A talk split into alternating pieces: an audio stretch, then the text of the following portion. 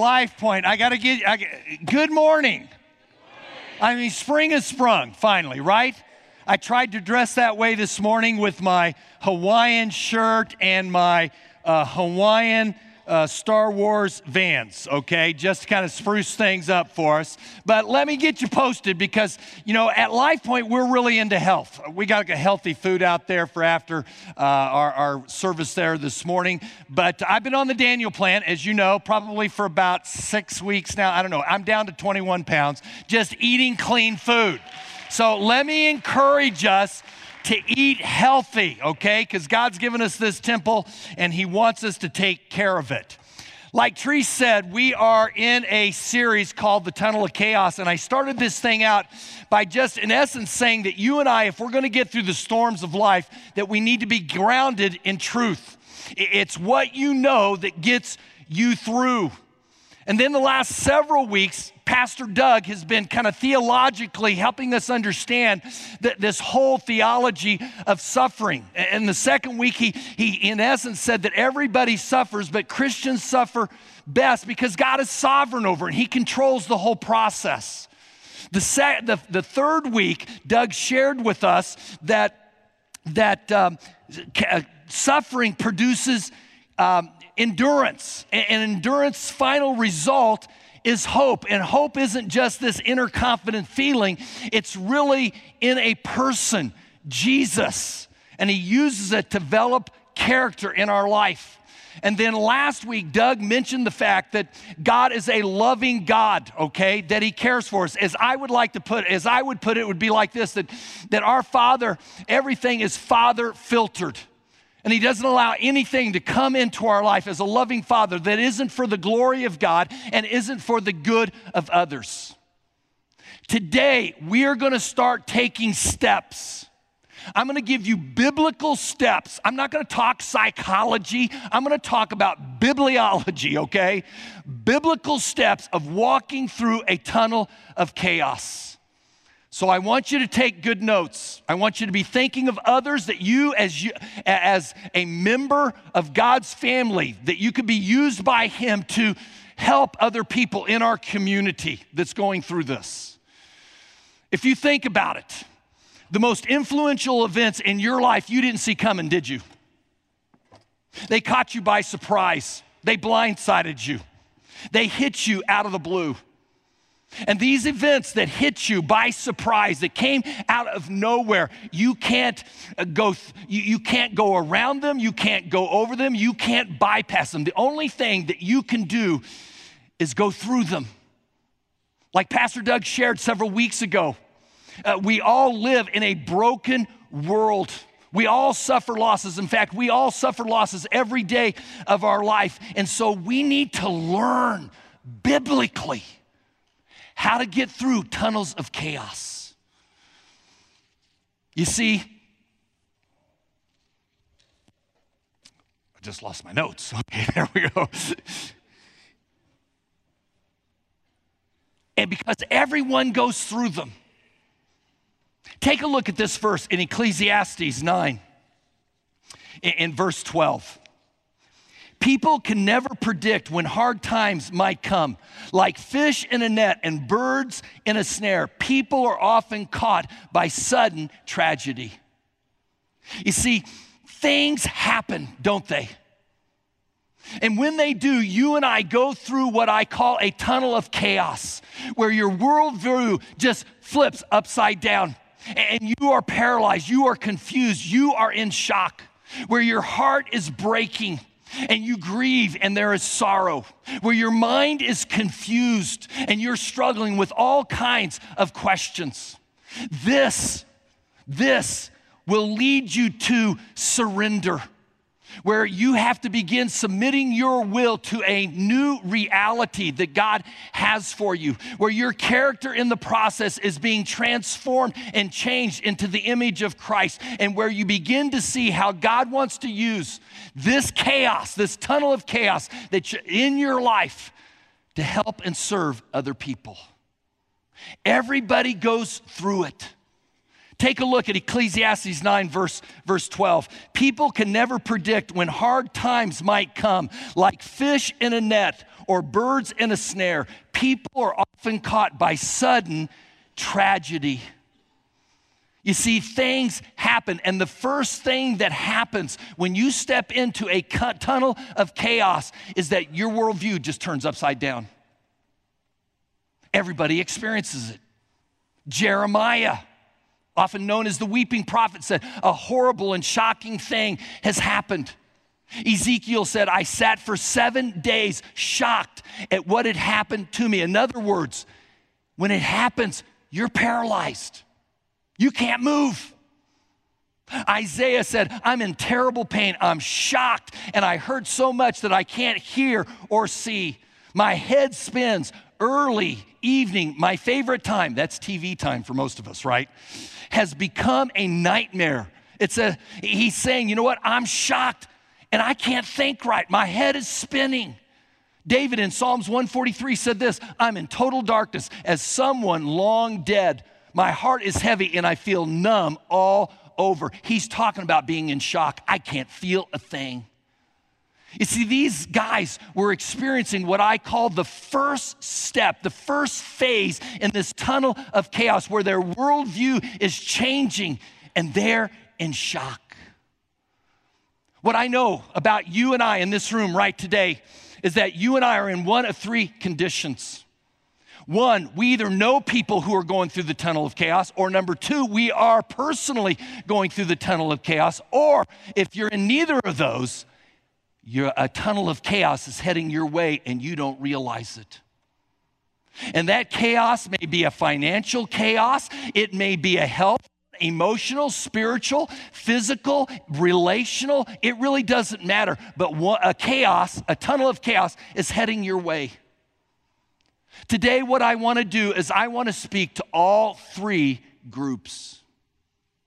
To those of us who know someone who are going through a tunnel of chaos, here's my goal for you in this series. I want to prepare you to be the body of Christ, to be the eyes, the ears, the hands, the feet, the arms of Christ, because I want you to understand this. Do you remember Easter? This past Easter, okay, we talked about what it really means to believe in Jesus. And at the end of the time, we brought the cross. We had the tomb over there. We brought the cross and on that Easter Sunday, that Easter weekend, we saw 238 people drop Jesus from their heads to their heart. But there were about 2,000 other people. These are their cards. When I got home from Easter services, just to encourage myself, I was beat. I went through every card. And I rejoiced for those who dropped Jesus from their heads to their heart. 238, something like that. But then I truly grieved over the hurt, the chaos that is going on in our community biblically as well as our larger community. Every one of these cards has a chaos, a crisis that they're going through. And I want you and I to be the body of Christ to our community, that we might live beyond the walls, that when we see pain, instead of avoiding it, we rush in and we minister. And then I want to talk to us who are in a tunnel of chaos right now. And then, if you're in neither of those categories, I want to prepare you for one that's coming your way. So, first, how do you and I help a friend in order to give them hope as they step into a tunnel of chaos? You may not be in a tunnel of chaos right now, but you may know someone who is. What do you do? Well, first thing that you and I need to do is we've got to reach out to them, okay? We, take a look at this verse out of Galatians 6, verse 2. By helping each other with your troubles, you truly obey the law of Christ. You see, what is he saying here? Simply this that the law of Christ is serving your neighbor, it is helping those who are in pain. And the point that I want to make is this that God wants to use your shock to bring salvation to somebody else. God wants to use your shock to bring God's saving grace to somebody else. God wants to use your shock to bring hope to somebody else. How do you do that? First thing is that you show up. You don't avoid them. You don't sit on the sidelines. You don't wait for an invitation. And I say that because oftentimes when you and I see somebody who is going through pain, and that may pain may be a job loss, it may be a relational loss. It may be an emotional struggle that they're going through. I, I don't know. But a lot of times, what ha- when we see it, what we think is, I don't know what to say. So let me let you in on something. You don't have to say anything. Let me put this in a very polite way. You show up and you shut up. You don't worry about what to say because really you don't need to say anything.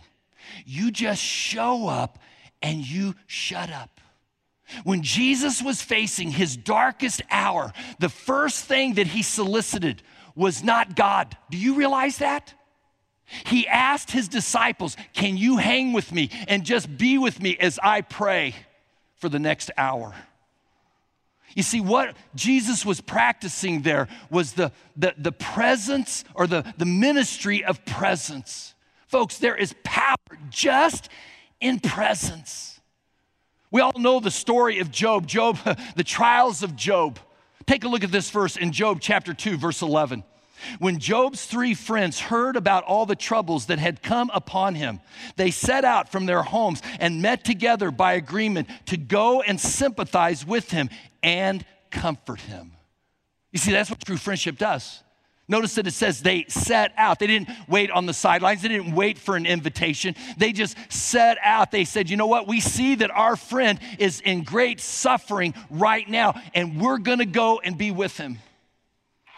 I'll never forget about 11 years ago, my wife and I are on our way to Colorado for my sabbatical to get away, to get refreshed, renewed, to, to just allow God to uh, spiritually pump me up for the next following year. And I will never forget being between Wichita Falls and Amarillo, which is, by the way, the armpit of Texas, right? And I get a call from a staff member informing me that Aiden Scanlon, seven year old at the time, had had a tragic accident in, in, in, Broken Bow, Oklahoma, and that he was being care flighted to Dallas.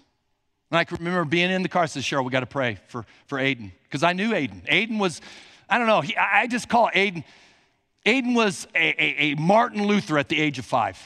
I mean, he would come into my office and he would have all these theological questions, and I'm going, where in the world does this kid get these things, okay? I mean, he had deep insights in about God and theology.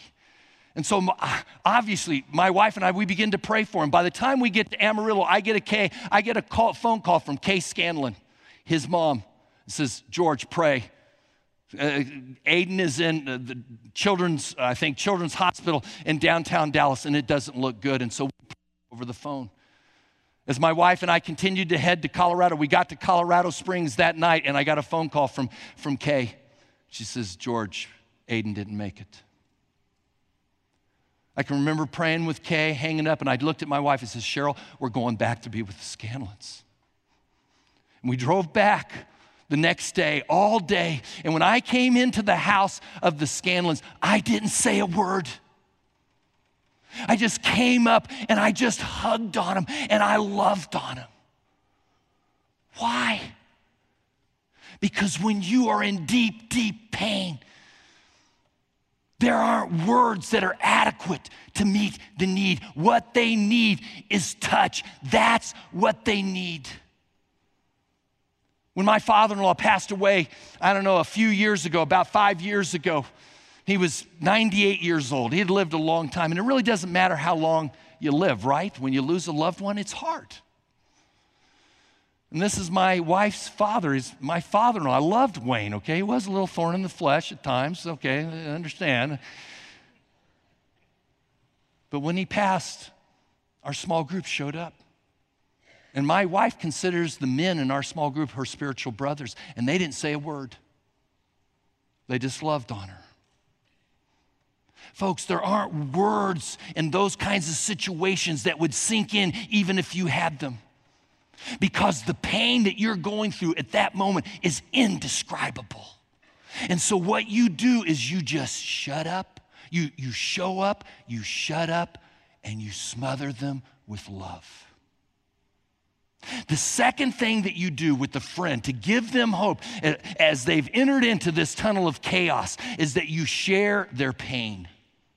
Job chapter 2, verse 12 and 13. Notice what Job's friends do. Then they saw him from a distance. They began to weep aloud, and they tore their robes and sprinkled dust on their heads. Then they sat on the ground with him for seven days and seven nights. No one said a word to him because they saw how great his suffering was. Have you ever sat with someone for a whole day and not said a word? I doubt it. And yet, here, Job's friends sat for seven days and seven nights and didn't say one word. All they did was wept for him because they could see how great his suffering was. Now, I want you to get this point because I want you to be the hands and the feet of Jesus, the body of Christ for your friends who need hope. Will you write this down? The greater the grief, the fewer the words that are needed. You need to remember that. The greater the grief, the fewer the words that are needed. You see, you're going to run into people who've had, I don't know, a splinter go up their finger, okay? You can talk with them about five minutes about that. Now, maybe more of a major one is someone having a bad hair day in our culture, right? You talk with them about 30 minutes on the phone.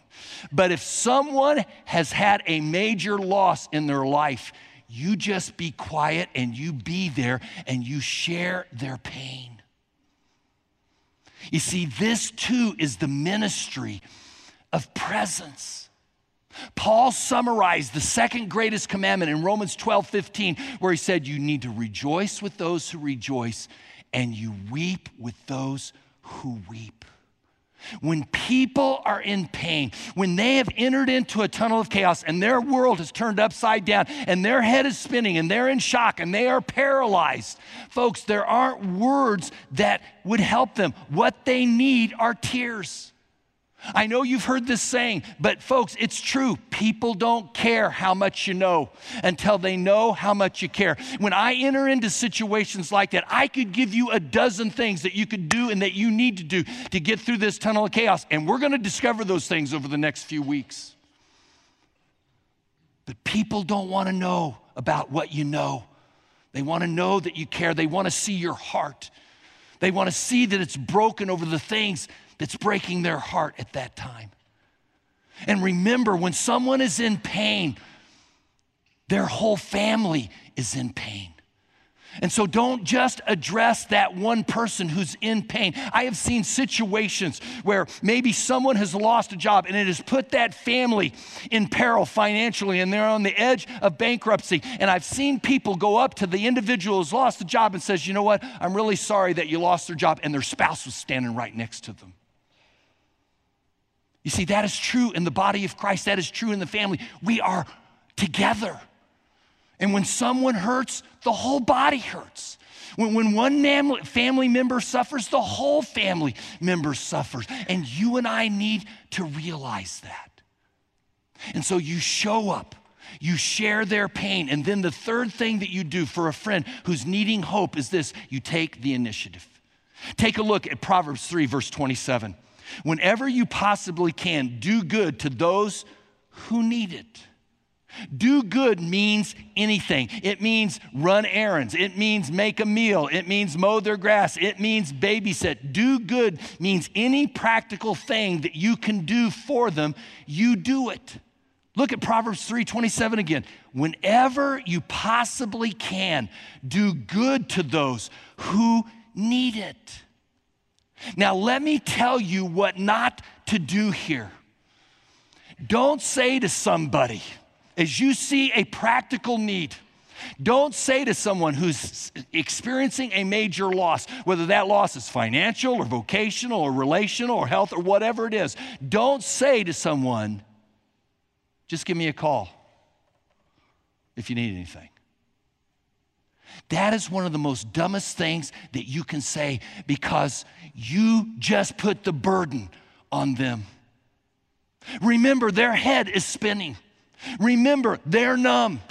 They're not feeling anything. They are paralyzed. When you say, hey, just give me a call if you need anything, you have just put the burden on them to take the initiative. And by the way, there's another way that oftentimes that is said How can I help you? It's the same way. Don't do that. What you want to do in that situation is you want to give them options. You know, I'm going to fix a meal for my family, and I'm going to fix a meal for you too. Do you want it Wednesday or Thursday? You give them options. You're at the grocery store. I know you got kids and you need milk, okay? And you probably need some cereal. What kind of cereal? Trix, uh, Captain Crunch, uh, you know, or something healthy. And by the way, milk is it whole milk or skim milk or is it that weird stuff like almond milk called silk? you give them options. You make suggestions. Does that make sense? You don't ask them what they need. You just say, I'd like to do this for you. And by the way, I'm going to do it. Now, there's a whole lot more that we're going to talk about in this series. And I want you to take some good notes. But initially, when someone has stepped into that tunnel of chaos, your friend who's needing hope, these are the three things that you need to remember and you need to do. Now, for some of us, we're in the tunnel of chaos right now. For some of us, we're barely hanging on. You are here this morning, yes, but you're just going through the motions. May I just say this? I'm glad you're here. I really am. Because God has called this church to be the body of Christ for you. And he has called this church not just to be the body of Christ to our larger community out there, to be disciples who are seeking to reach other people through Christ, through caring for them and sharing the gospel, but we are here as the body of Christ to minister to our very own. And so, what do you do when you enter into a tunnel of chaos? Well, like I said, folks, I could give you a dozen things, and I will over the next several weeks. We're going to walk this thing through biblically. But today, I don't want to give you a laundry list. I want to give you two things. I want to give you two things that you need to do as you enter into a world change, okay? Uh, enter into a tunnel of chaos. And I just want to give you two because more than likely you won't be able to remember more than these two things.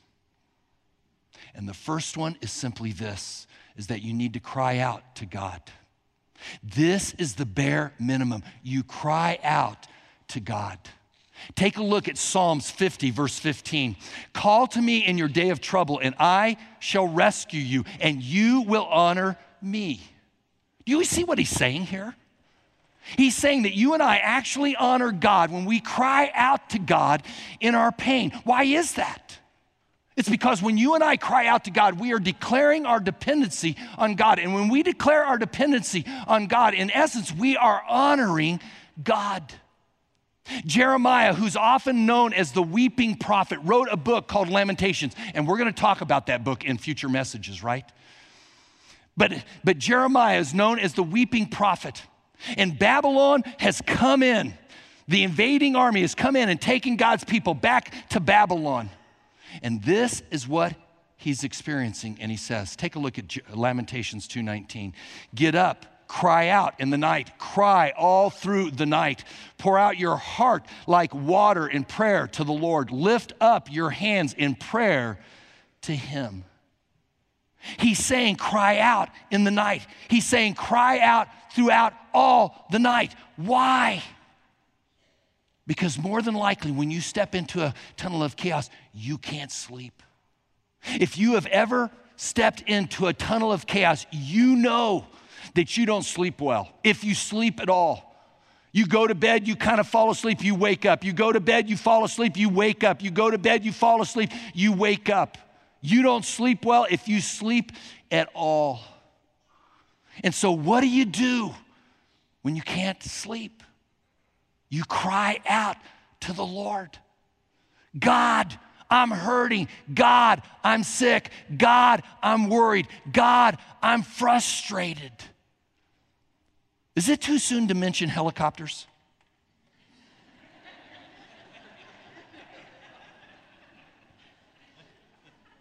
and after helicopters, we had to suspend the Frisco multi site.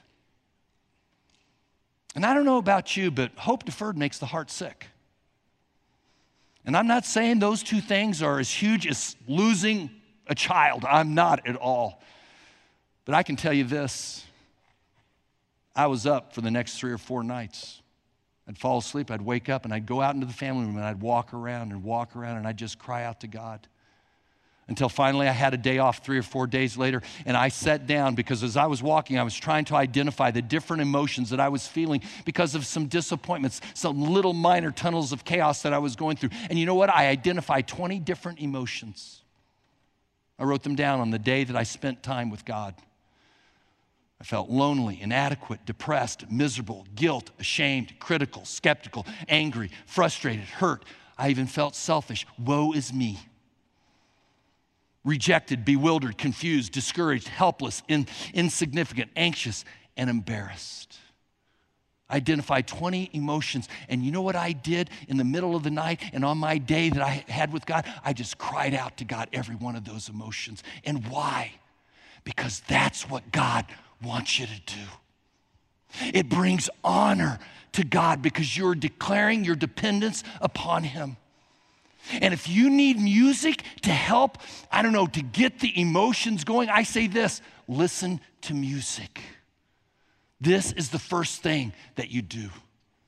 The second thing that you do is that you let other people know. When you're in shock, I just want to say this. You need to let other people know, and you need to be easy on yourself. Whatever you do, don't be rough on yourself. Take, take just be easy on yourself and accept the accept help from other people. And by the way, may I say this? When you enter into a tunnel of chaos, don't make major decisions if at all possible. Postpone them. You see, a lot of times, as I call it, when you and I are in the valley of despair, we're at the bottom. We can't see very far.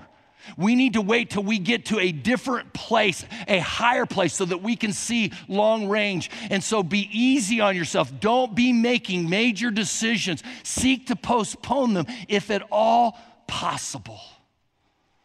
And accept the assistance of others. I remember when my father in law passed away. There's a member in our family that I look to as my spiritual, she's my spiritual sister. It's Marty Martin. If you know Marty Martin, Marty and I are tight. I mean, when it comes to family things, we have walked together with her family and my family together. She used to be my admin until I ran her away, okay, you know.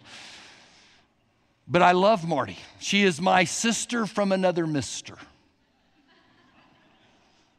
And don't think there's anything weird between Marty and I. The Martins and the Pfizers are pretty close.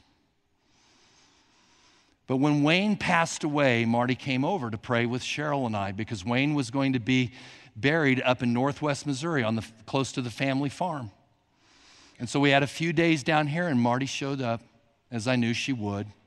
And she came and she prayed with us. And after the prayer and kind of some visiting, I said, You know, I, I, I just need to get out of the house. I'm going to go to the grocery store and get some stuff. And Marty looked at me. No. I'm going to take you. No, I can do it. I just need to out and get out by myself. No. And if you know Marty, you don't argue with Marty. And so she took me to the store. Folks, that's what friends do. Take a look at Proverbs 17 17. A friend loves at all times, and a brother is born for adversity. What he's saying there is that relationships are best in pain. A brother is born for adversity. You see, it's interesting to me, is it not? When, when, when you are in shock, when you have entered into this world change and, and you don't think, you're not thinking correctly and you're numb, who shows up and who doesn't show up? Now, in saying that, I just want to qualify something. Whatever you do, don't judge people who don't show up because they may be in their own pain. You see, this past week and a half, I had walking pneumonia. I came to the end on Tuesday. I didn't even know I had it. My wife says, George, you're sick. I'm taking, to you, taking you to the doctors. We've waited long enough. I walk into the doctors, they take the x ray, and they say, George, you have walking pneumonia. Your lung is filled up with water. It's affecting your liver right now. Now, my wife's a nurse. She sat on me like a huge rock. Boom! You're not going anywhere. Let me tell you what almost killed me being at, the house for two days, sitting there. I'm telling you, it just drove me crazy. I was about ready to just die, okay? But Cheryl wasn't to let me do a thing. So I got my iPad. George, what are you doing with that iPad? You're not working. No. let me see it. No. You're going to have to get the FBI to crack it open. You see, my staff was emailing me who they knew about it, as, as did my prayer team were emailing me the updates on what was going on in the church of people who were going in with heart attacks. And I wanted to be there for them. But Cheryl said no. And so, whatever you do, don't judge people who don't show up, but realize this true friends walk in when other people walk out. A brother is born for adversity, and a friend loves at all times. And so let other people assist you. And I bring this up because our human reaction is to do the opposite. Our human reaction when you and I are hurting, when we are in pain, I don't care what kind of pain it is relational, vocational, financial, whatever it is, is to isolate ourselves. Your natural reaction when you get laid off is you don't want to talk with anybody because you're afraid that they might think, oh, well, I wonder what you did wrong. Or you find out from the doctor that the report wasn't good. You don't call your friends. Or you have this miscarriage and you don't open up and tell people about it. Folks, it's our, our natural reaction when we go through some kind of tunnel of chaos that we like to isolate ourselves. And that is, that is the opposite of what you need to do. You see, when you are in shock, you need fellowship. In fact, right now, you may be going through some kind of tunnel of chaos. Right here in this church, may I just say this? Don't walk through it alone. Let someone know. Don't hold on to it. Don't keep it a secret. Folks, we have all kinds of people and pastors in this church that would love to talk with you and help you walk through that tunnel of chaos. But if you hold on to it, if you keep it a secret, that's not smart. Today, I, we're going to start. You're going to see some stories, and I don't want you to miss this series because you're going to see four individuals, four families who have walked through a tunnel of chaos, and you're going to see their story develop over the next few weeks. And they were able to get through that tunnel because of community, of a biblical community. Let's start the stories. Let's take a look at this. My name is Therese Casterline, and I lost my husband on August 8th of 2014 in a car accident. I'm Betty Evans, and I was diagnosed with breast cancer. Hi, my name is Clara, and about 10 years ago, I went through a divorce. We are Scott and Rochelle Combest. And we are the parents of a troubled teen.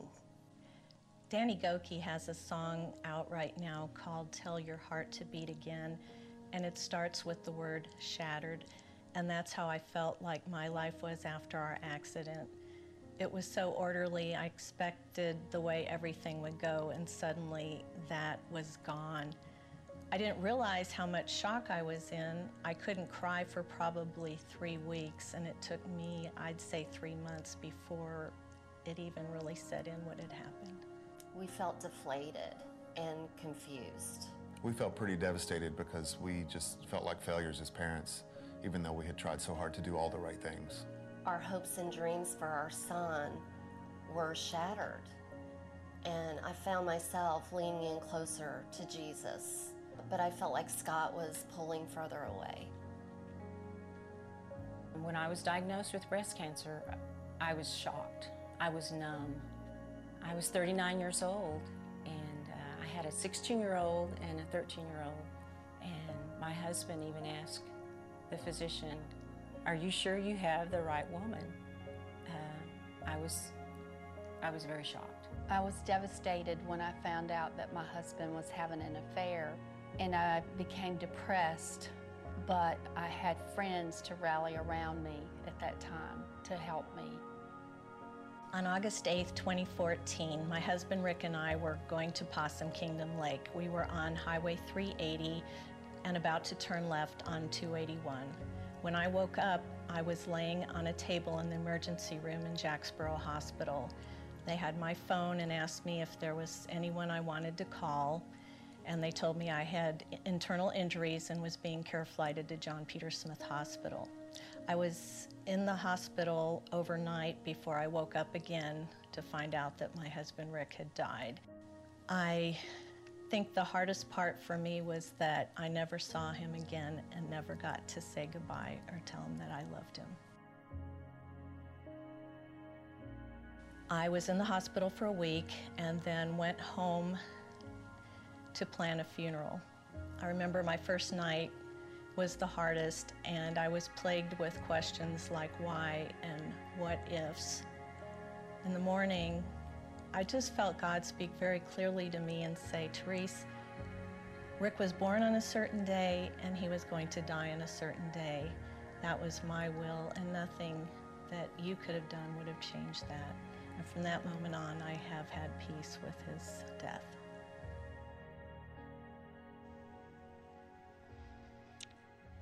You see, Therese lost her husband through a car accident. Clara lost her marriage through her husband's infidelity. Scott and Rochelle had a troubled teen. Betty had a health issue, breast cancer. You see, life happens and it hits us, it broadsides us, and it takes us by surprise. But what gets you and I through is a biblical community. Today, we're going to be the body of Christ to those who are going through a tunnel of chaos right now. And I don't know what your tunnel of chaos is. I do know that you're going through tunnels of chaos. And you need to know and understand that the church is here for you. And so I've asked my prayer team to come today. Prayer team, come on up. My prayer team and I, we've been praying for this church for 15 years. They're a little nervous because we typically just pray together in the parlor and we just let our hearts go. And so they have their prayers written out. But we want to pray for you. And I don't know what you're going through. But if you're going through something financial, vocational, health, mental, emotional, relational, whatever, I want to ask you to stand.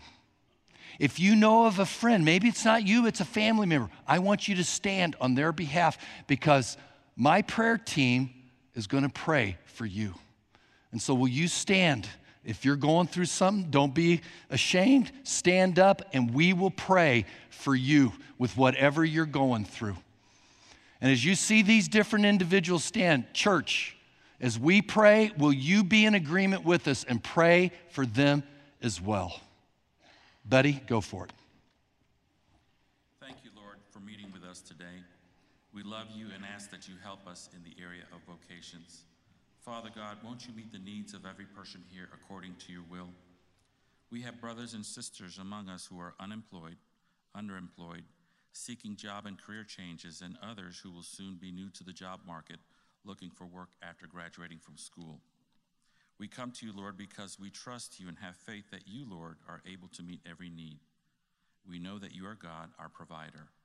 Lord Jesus, take away every fear and anxiety as we boldly ask for your help in this area of vocations. Lord, we thank you that you have made us and know us intimately. We pray for those in our congregation and any of their loved ones who are suffering from any ailment, whether it be in body or mind. We know that you are the great physician, able to heal and restore. We ask that your healing hand would be on all who need it. We pray that you would give your people wisdom to know how to best treat their illnesses, and that you would give their doctors wisdom in diagnosing and treating them. Please give them strength and rest as only you can. Above all, Father, we pray that they will know you as Savior and have peace in the knowledge that their eternity is in your loving hands. We ask in the name of your Son, Jesus Christ.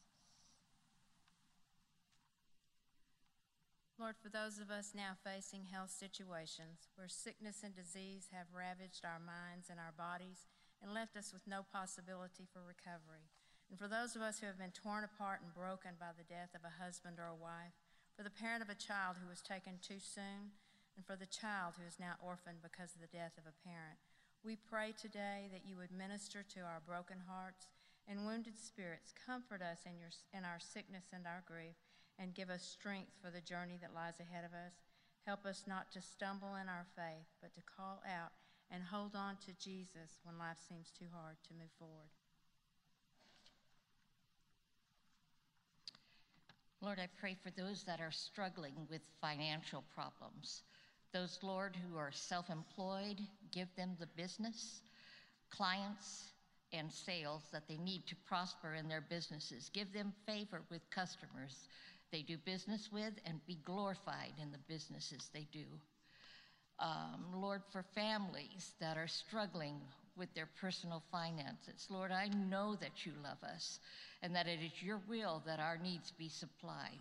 Our needs are important to you, and you care for each of us with so much love. Work in lives where there is turmoil, confusion, and discouragement. With husbands and wives that need to come together in areas of decision, provide them answers and direction. Break down the walls where there is discord and bring harmony. For singles and single parents who are trying to provide for families, cause them to know that they are not alone. God, provide them answers and direction according to your word.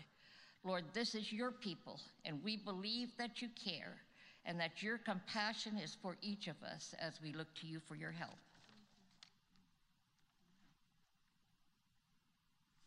Wonderful God, your love knows no end. You are relational and know that some of us, or some we love, are hurting from a painful or broken relationship.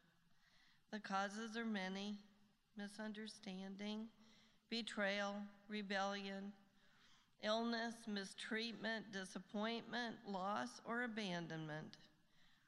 You've been misunderstood, betrayed, and abandoned. You understand. We invite you to meet us in our pain, God. Show us how to treat one another as we want to be treated. Restore rest to our hearts and inhabit our relationships. We love you, Lord. Thank you. And so, Lord, we come to you because you are our Heavenly Father. We know that you love us and that you care for us. We come to you and declare our dependence upon you and ask you, God, that you would work that you would work in every life and every family that's standing right now for your glory and for their good. In your son's name we pray. Amen. You can be seated. You see, what you and I need when we step into a tunnel of chaos is that we need a spiritual family to support us and to even pray for us because when those things come, like I said, your brain is numb. You don't think. And so you need other people even to pray for you. And so you need to be in community. Honestly, there are four different levels of fellowship that occur in true biblical community. There's the fellowship of sharing, which is needed, but it's, it's, it's, it's, it's the top level. It's where you come in and say, Hey, how was your week? And you say, Oh, my week was great. How was your week? And that's needed. But then the next deeper level is the fellowship of studying God's word, where you begin to come together spiritually and you're, you're going deeper a little bit there. And then there's the fellowship of serving, where you, you choose a common event to, to serve the community. Our, our, small group went to Haiti, and we do other things in the community as well, but it's that shared experience where you're serving other, and that's deeper. But the deepest level of all is the fellowship of suffering when you enter into the pain of another person. You see, those four components are absolutely essential for true biblical fellowship. And so I encourage you to be involved. Now, you're not in a tunnel of chaos, but I can tell you this one's coming. I hate to be the bearer of bad news, but I'm not. I'm just going to give you hope. It's coming. If you remember correctly, I took my, valent, my, my wife on a Valentine's Day trip to the Caribbean, Haiti. And she went as the nurse uh, for the missions team. And if you know my wife, a nurse, she is prepared for anything. I mean, I had this suitcase that was breaking my back. We were, we were ready for earthquakes, tsunamis, you know, typhoid fever, you name it across the board. We, we were ready for it, okay? And sure enough, there were a couple of individuals that got dehydrated. And Cheryl had what was needed. They would come to, do you have this? Oh, yeah, I've got it ready, okay? My question to you is this Is there any way that you can be prepared for a tunnel of chaos? Is there any way that you can be prepared for an emotional, vocational, financial, um, uh, uh, uh, relational health uh, crisis that comes into your life? Absolutely. You see, in my day and age, I bought those cheap watches that, that were called Timex, okay? And on the back side of the Timex, it had this little phrase that said, um, shock resistant. They don't have that on those expensive watches. I went and looked this week. Okay, can I see the back of your watches? I really don't want to buy one because I have my iPhone. I don't need a watch anymore. Okay, and I flipped over uh, fossil watches and Geneva watches, and they didn't have shock resistant on there. They had like this is watertight up to five atmospheres. I don't know, you know. Folks, I want you to, I want to, I want to help you be shock resistant. I want you to be able to handle the shocks of life better than any other person in our community. And I don't say that so that it's an arrogant type thing. No, I want you to pre- be prepared for the inevitable. Because what I experience in life is that oftentimes people are not prepared for the shocks. The, the worldview changes, and as a result, they don't make it. They walk away from their faith, they walk away from a biblical community. And so, my question to you is how do you improve your shock resistant? Will you write down these two things? First of all, cultivate stronger relationships. God never intended for you to go through life alone. God created a spiritual family to support you, and that spiritual family is called the church. Your physical family isn't going to last forever, but I guarantee you this your spiritual family will. As I like to say, grace is greater than genetics. And so you need to cultivate stronger relationships within the church. So, uh, and the best time to do that is before the crisis comes. The reason why Therese and Claire and the Combest and Betty were able to walk through this crisis, as you will see their stories develop, was because of biblical community. Take a look at Ecclesiastes 4. Two can accomplish more than twice as much as one. And if one falls down, the other can pull him up. But if a man falls when he is alone, he is in trouble. One person standing alone can be attacked and defeated, but two can stand back to back and conquer. And having, th- and having three is, be- is even better, the third being Jesus. For a triple braided cord is not easily broken. You see, if you're not in a biblical community, can I help you start one? You need to cultivate stronger relationships. The second thing is this you need to grow spiritual roots. You need to grow spiritual roots so that when the heat is on, you don't get tossed to and fro like a tumbleweed blown by the winds of adversity, which means that you need to know God better and you need to know your Bible better. Jeremiah said this. Take a look at Jeremiah 17. Blessed are those who trust in the Lord and have made the Lord their hope and confidence. They are like trees planted along a riverbank with roots that reach deep into the water. Such trees are not bothered by the heat or worried or worried by long months of drought. Their leaves stay green and they go right on producing delicious fruit. You've got to put down some spiritual roots. Have you ever been to Northern California to see the, the great redwoods? They grow three to 500 feet tall. And what is interesting about these redwoods is that they don't have a lot of deep roots, to be really honest with you. And they don't have very many roots for a tree that's, I don't know, three to 500 feet tall. They don't even have a tap root.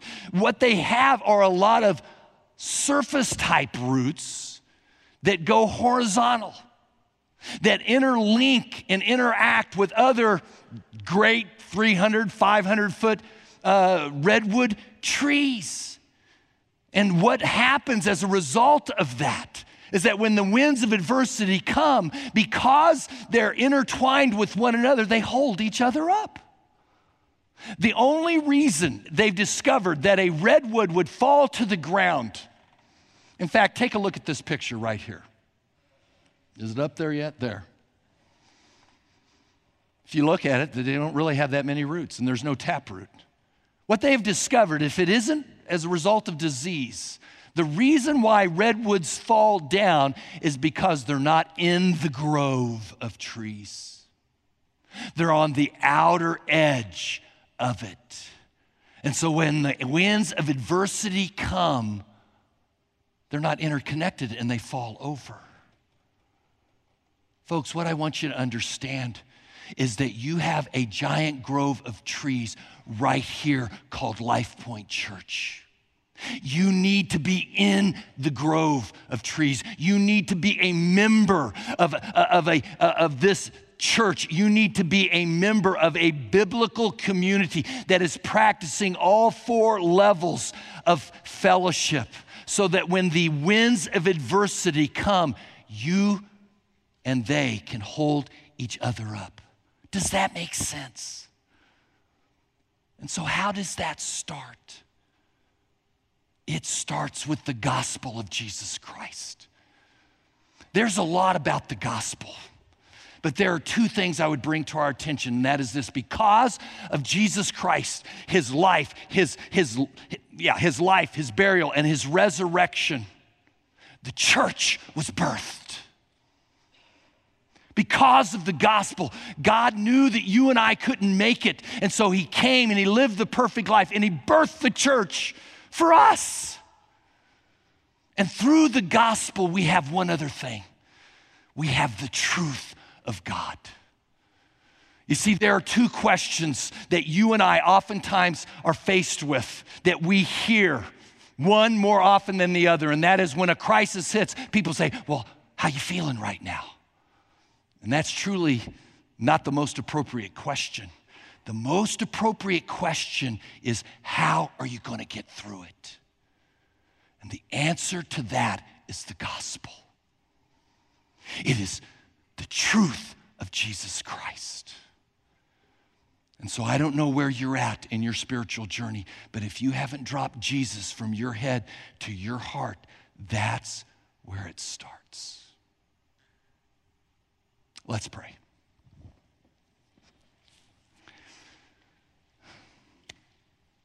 Lord, today I just thank you for Jesus.